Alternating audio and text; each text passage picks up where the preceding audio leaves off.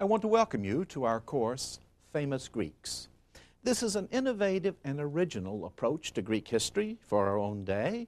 It is one that examines the achievements of classical Greece through the lives of the great individuals, the artists, the poets, the warriors, and the statesmen who made that history. From the days of the Trojan War, when Agamemnon and Achilles and Hector fought for honor and life and glory upon the plains of Troy, down through the time of Cleopatra and the last resistance of the Greek world to the power of Rome. We will draw upon the most current scholarship, historical, literary, and archaeological, to place these figures, these lives, into their historical context. Our lives will thus illuminate the most important intellectual and artistic currents of one of the most creative periods in human history. Now, for the Greeks, politics was the very center of historical existence. Aristotle said that man is by nature a political animal. And our lives will be focused upon the political history of Greece, but the artistic and intellectual achievements will be placed within that political context, working together to form a broad fabric of the historical achievements of the Greeks.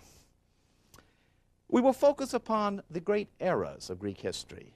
The Trojan War, which the Greeks regarded as real history and which provided the material for the, some of the greatest tragedies, as well as for the Odyssey and the Iliad.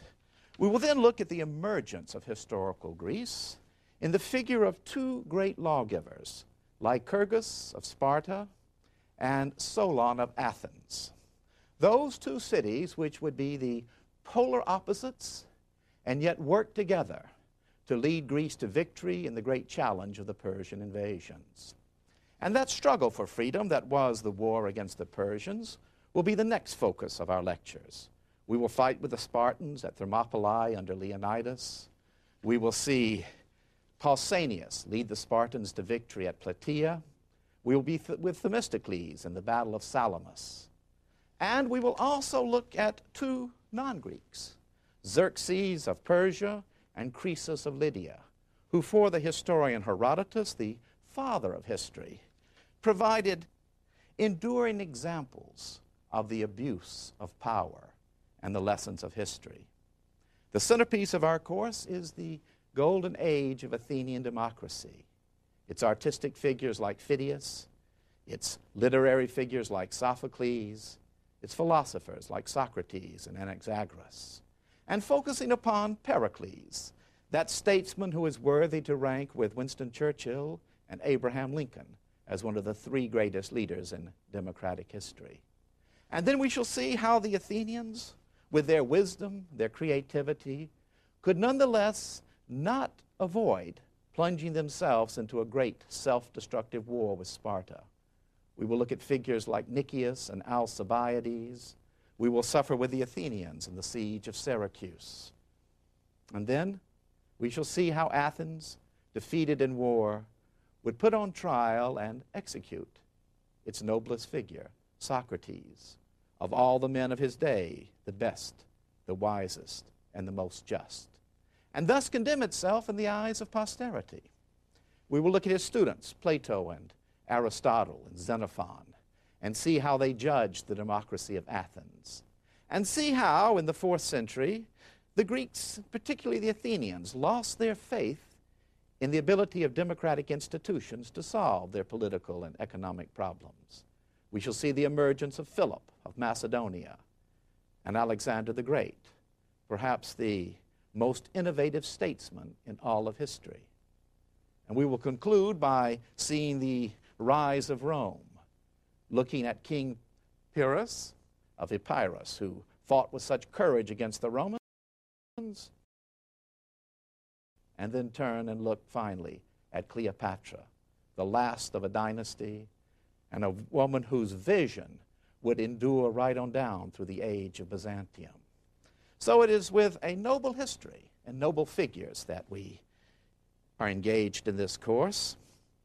It is a course which the founders of our country would have told you was one of the most useful single intellectual disciplines you could engage in as the citizen of a free republic. You see, the founders believed that history was the most useful single discipline. Not that commerce wasn't important to study, or law, or medicine, but each of that attracted a pool of individuals. History was something every citizen should study because in the lessons of the past, we saw writ the future.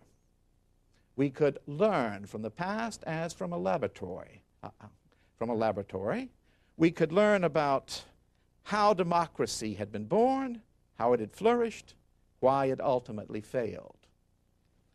And of all the lessons of the past, the founders believed that Greek and Roman history were most useful to the citizens of a new republic in a new world. For there one could see the experiment with democracy in Athens. We could see the balanced constitution of Rome, which served as a model for our own constitution, and learn from them. And the founders also believed that biography was the most engaging means of approaching history. John Adams, one of our founders, said that virtue was to liberty as the soul is to the body. In other words, it was virtue that animated liberty. Well, I'd like to adapt that a little bit and say that biography is the true soul of history that through the lives of worthy individuals, examples both of good and of evil, we can most learn from history.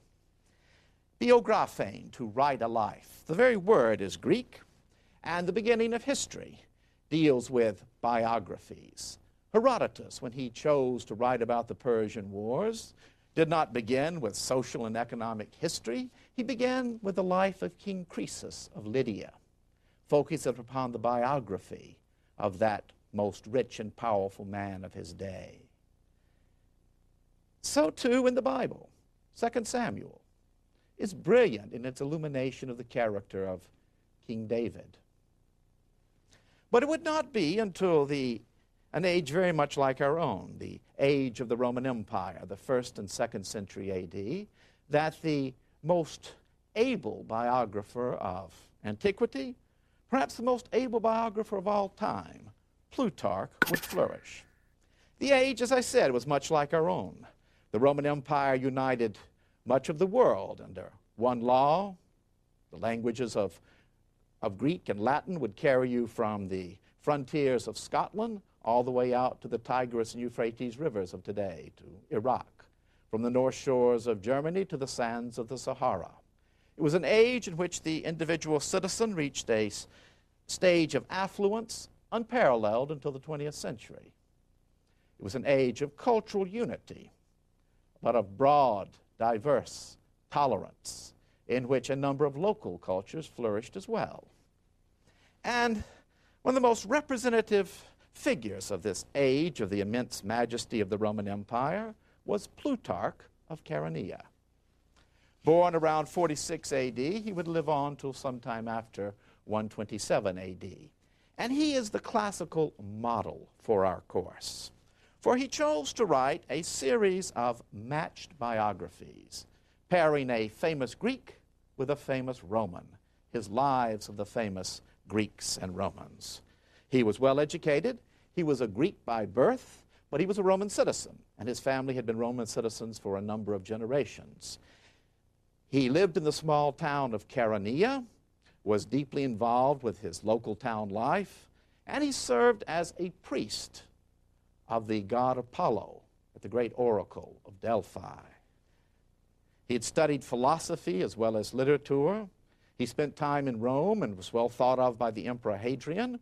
And in fact, he spent years pondering why Rome had grown to such greatness and how Rome was the bearer of the civilization of Greece.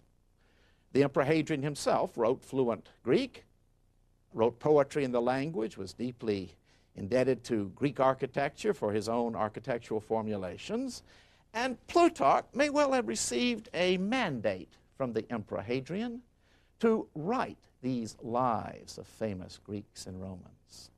to show how that the achievements of Greece were carried on through the glories of Rome. He also was a philosopher, Plutarch, and he wrote a series of moral essays. And whether writing specifically on philosophy or writing biographies, his purpose was moral instruction. How to make his reader better through the study of these lives. And thus he says, I will frequently give less attention to a famous battle or famous siege of a city than to a single anecdote that illustrates the character of the individual I am describing.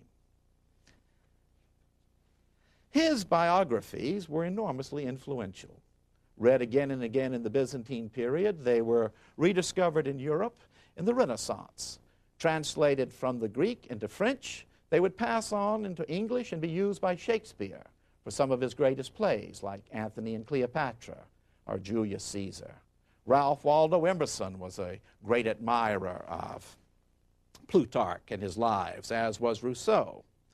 But perhaps most interestingly, Harry Truman, that most practical of American presidents, said that whenever he had a difficult political problem, he would sit down with old Plutarch, and he found more wisdom in Plutarch than in all of his advisors together. And I want us to begin that journey, as Plutarch did, with the life of Theseus, a figure of what we would call the legendary past of Athens, but who to the Athenians was as real as George Washington he was the founder of their nation. And in later generations, Theseus, once king of Athens, stood forth as the standard by which all other rulers, all political decisions were to be matched. Theseus would have lived, as we date these matters, around 1300 BC. As Plutarch says, he lived so far back in the past that legend began to merge with history.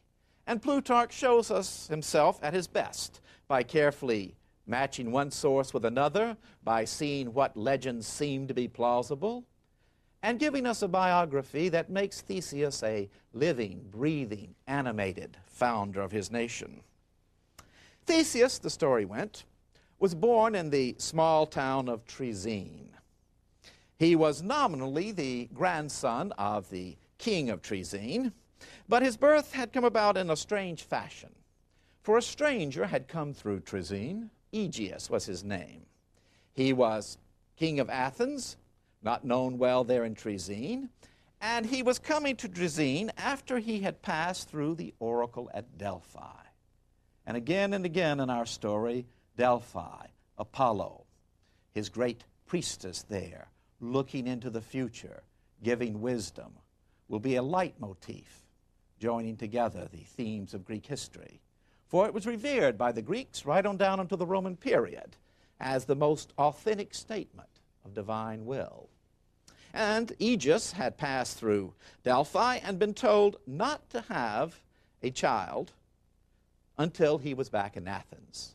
But Delphi frequently put its wisdom in rather curious, difficult to understand terms, and it said, Loose not the wineskin until in Athens you are again.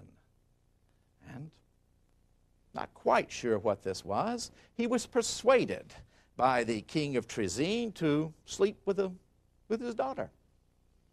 And out of this union, a child was conceived, and then Aegeus, before he went back to Athens, told the girl, Look, if this is a boy child, I want you to do the following. Here are a pair of sandals, here is a sword. Put them under this rock. And when he grows up, if he's strong enough to raise up the rock, give him these sandals and sword and send him to me. Off he went. Sure enough, it was a boy child, raised up as her son and raised up unto the grandfather. And then when he turned 16, his mother said, Come with me to this rock. Lifted it up, the boy did, and she said, You're worthy. Take the sandals, take the sword, go to Athens. But Theseus, true to the heroic character, would not go by sea. That was the easy way to go. So instead, he took a land route and all along the way met with ferocious monsters. Each monster trying to intimidate and terrify the citizens of his day, and Theseus won a reputation as a savior by ridding Greece of these monsters.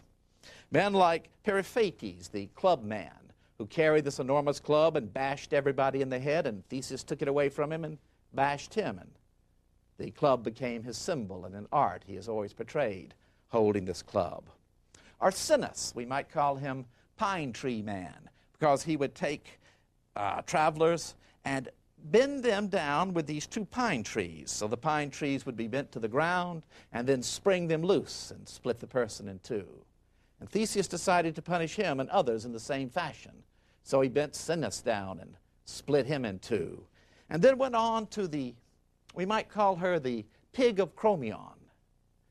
Some said that was a wild boar. Others said it was a woman, so lustful and ugly and vicious that she robbed and seduced every traveler who came by. Either way, Theseus rid the world of her. He went on to Sciron, who would make people bend down to wash his feet and then kick them into the sea. And finally, on to Procrustes, who took individuals and stretched them out to fit a bed he had. And if they were not long enough, he stretched them until they were. And if they were lo- too long, he would chop them off. So once again, Theseus put him to an end in that fashion. And so, having carried out all these brave acts, in which, for the Athenians in their legends, he becomes the Attic counterpart of Hercules, who was the hero of the Spartans and rid the world of terrible monsters. So our Theseus comes to Athens, and there is recognized by his father. The legend of Theseus attracted myths from other famous individuals of the past, like Medea. And in our legend of Theseus, she is actually married to Aegeus, the king of Athens and the father of Theseus. And she recognizes Theseus and the danger he presents to her children, and she urges the old man, who has not yet recognized his son, to poison the stranger. But as the banquet is going on, Theseus pulls out his sword to cut the meat, and his father recognizes him. And so Theseus becomes the prince of Athens and immediately establishes his courage. For not long after he has been recognized by his father, there comes to Athens the dreaded ships from Crete, from King Minos, the king of Crete. Every nine years, the Athenians must pay the dreaded tribute to King Minos of Crete. Seven virgins and seven young men must be taken back to Crete, put down into the winding maze of the labyrinth, and devoured by the Minotaur, half bull and half man. And Theseus courageously volunteers for this assignment, and he is sent off. And there he is exhibited with the other youths and maidens from Athens in the great courtyard of the palace at Knossos. The Minotaur, the result of the lust of the wife of Minos, Pasiphae, for a magnificent bull. The bull sires through her a child, half man and half bull. And ashamed of this stepson, we might call him, King Minos sticks him away in this huge maze, the labyrinth. And so, as he is exhibited there in the courtyard, Theseus is observed by the king's daughter, Ariadne. And she is struck with him, communicates with him, gives him a ball of thread and, say, and says, Hold on to this ball of thread as you wind through the labyrinth. Theseus does so. He encounters the Minotaur. Having no weapon but his hands, beats this monster to death, and then finds his way back out and flees with the beautiful Ariadne, saving the young men and the virgins.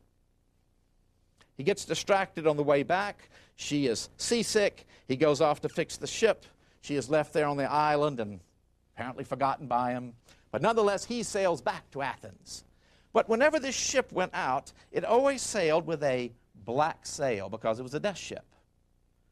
And now it comes sailing back into port. Theseus so distracted that he fails to raise a white sail, and his father sees it, thinks that his son is dead, hurls himself into the sea, which will ever after be known as the Aegean Sea. And Theseus arrives, filled with victory, only to learn of his father's death. But he becomes now king of Athens and carries out the first great constitutional revolution at Athens. For he abolishes the kingship and establishes Athens as a democracy, with himself as nothing more than commander in chief, and establishes the rule that every Athenian will be equal to one another. And then he joins together the various towns of Attica into one great strong city, Athens. And so, in these terms, the Athenians viewed Theseus as the founder of their democracy and the founder of a unified Athens. He is also for the Athenians, and they put great weight upon this, the founder of their tradition in foreign policy of always going to the aid of those who are weak. It was this very policy that would one day lead Athens, centuries later, into the great war with Sparta. An ideal that if you have power and do not use it in pursuit of the good, then you are in fact immoral. And so we find Theseus in the legends of Athens bringing aid and comfort to Hercules. We find Theseus alone being willing to, to welcome Oedipus, blind and disgraced, a pariah, into Athens and giving him his final shelter. And Theseus is for the Athenians the example of the humane, beneficial use of power. But he is also, for the Athenians, the example of the ingratitude of democracy. For more than once in their history, the Athenians would turn out leaders who had served them well, and so in this distant past as well, the Athenians had grown restive under the power of Theseus, driven him out, sent him into exile, where he would die through treachery. He was living on the island of Skyros, and King Lycomedes, perhaps trying to gain favor with the Athenians, took him up on a high place and pushed him into the waters. And so Theseus died, an outcast. But the Athenians believed, believed deeply, that at that most critical moment in their history, when the armies of King Darius came to conquer them, the Battle of Marathon in 490 BC, at the supreme moment, Theseus reappeared on the field of battle, a great apparition leading them to victory. And so they followed the oracle of Delphi went back to the island of Skyros, and in 486 solemnly brought back what they believed to be the bones of Theseus, discovering a grave with a coffin of a mighty man in it, a mighty warrior with a bronze headed spear. Brought it back to Athens, interred it, and ever thereafter worshiped Theseus with divine honors as the hero of Athens. Now, we might ask ourselves the question is there any history to this? Or are these just legends that the Athenians made up to satisfy their vanity? Well, it's very interesting. In the first place, no figure has so many places named after him in the land of Athens as does Theseus. Time and time again, a spot, a rock, a shrine was identified with events from the history of Theseus. But more than that, Archaeology has uncovered for us remarkable evidence that the times, at least, of Theseus were true.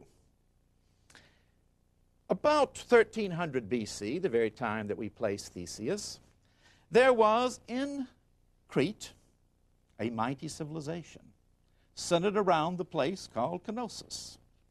It was the archaeologist Sir Arthur Evans who, at the turn of the century, around 1900, began his excavations there, uncovering a mighty palace with a great courtyard in it, showing us that Crete was the center of a literate civilization, showing us that Knossos was the center of the island of Crete.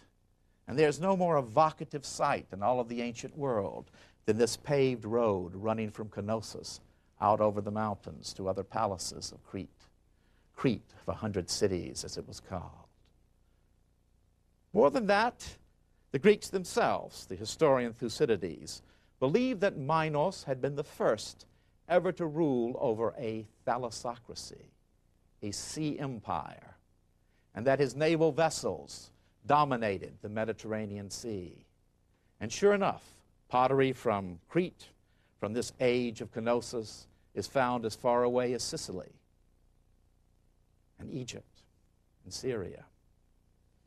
But we also have the legend of the Minotaur, do we not? And there in Crete, the cult of the bull was at the very center of religion. And the palace of Knossos is decorated with great bull horns. And there's a courtyard, exactly like the courtyard described in our legend of Theseus, where young men were engaged in the activity of leaping over the horns of wild bulls. And yes, the very word labyrinth, labyrinthos, means the place of the double axe. And all over the walls of the palace at Knossos, we find the sign of a double axe. And so there is this historical kernel to the legend of Theseus. This figure who attracted to himself legends from the far reaches of Greek mythology. For the Athenians, Theseus sailed with the Argonauts in search of the golden fleece. Theseus became the friend of Hercules. And they told of the best friend that Theseus had, Pirithous, and how the two of them went down into Hades together in search of everlasting life. And they sat on the very throne of Hades, and Theseus was quick enough to get up and leave, while Pirithous stayed there and was turned to stone. So Theseus, like Hercules, could go down into the bow- very bowels of hell and come back. Now, we ask ourselves about legends of this kind, the role they play in forming the character of a people. Theseus, for the Athenians, embodied the ideals of democracy, the ideals of equality of all citizens. He embodied the ideal of giving help to those who stood in need of it. He had his other side. He was a lustful figure. At the age of 50, he was struck by the beauty of Helen of Sparta and sought to marry her, carried her away, and kept her under armed guard until she would be old enough for him. His seduction and rape of Helen brought upon the Athenians the wrath of her brothers, Castor and Pollux, and they came upon Athens. So the Athenians also made him human, as well as a figure of mighty strength. Do we have figures like that in our own history? We once did. George Washington. For generations of schoolboys and girls, Washington stood as the embodiment of all that was best in Americans.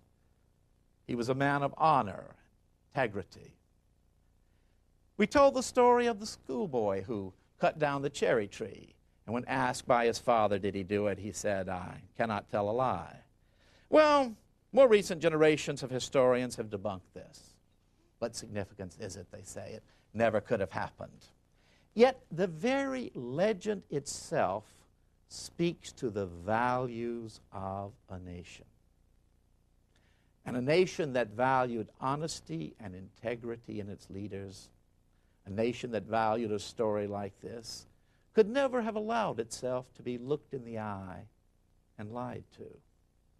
And so the Athenian would have told you yes, there is a historical kernel to Theseus. Yes, there was a labyrinth. Yes, it is probable that a great naval fleet from Crete demanded tribute from us. Yes, it is probable that our nation was brought together and given its basic values by one single figure named Theseus. But far more to us, it is important that we have heroes, heroes we can admire, heroes who will guide our children into the values of democracy. Theseus lived a brief time before the great war with Troy. He was a generation before the Trojan War. And it was this event, this epoch making event as far as the Greeks concern, were concerned, which would give to the entire Greek world and to all of its legacy that proud story and its proud heroes of Agamemnon, Achilles, and Hector. And to these we will turn in our next lecture.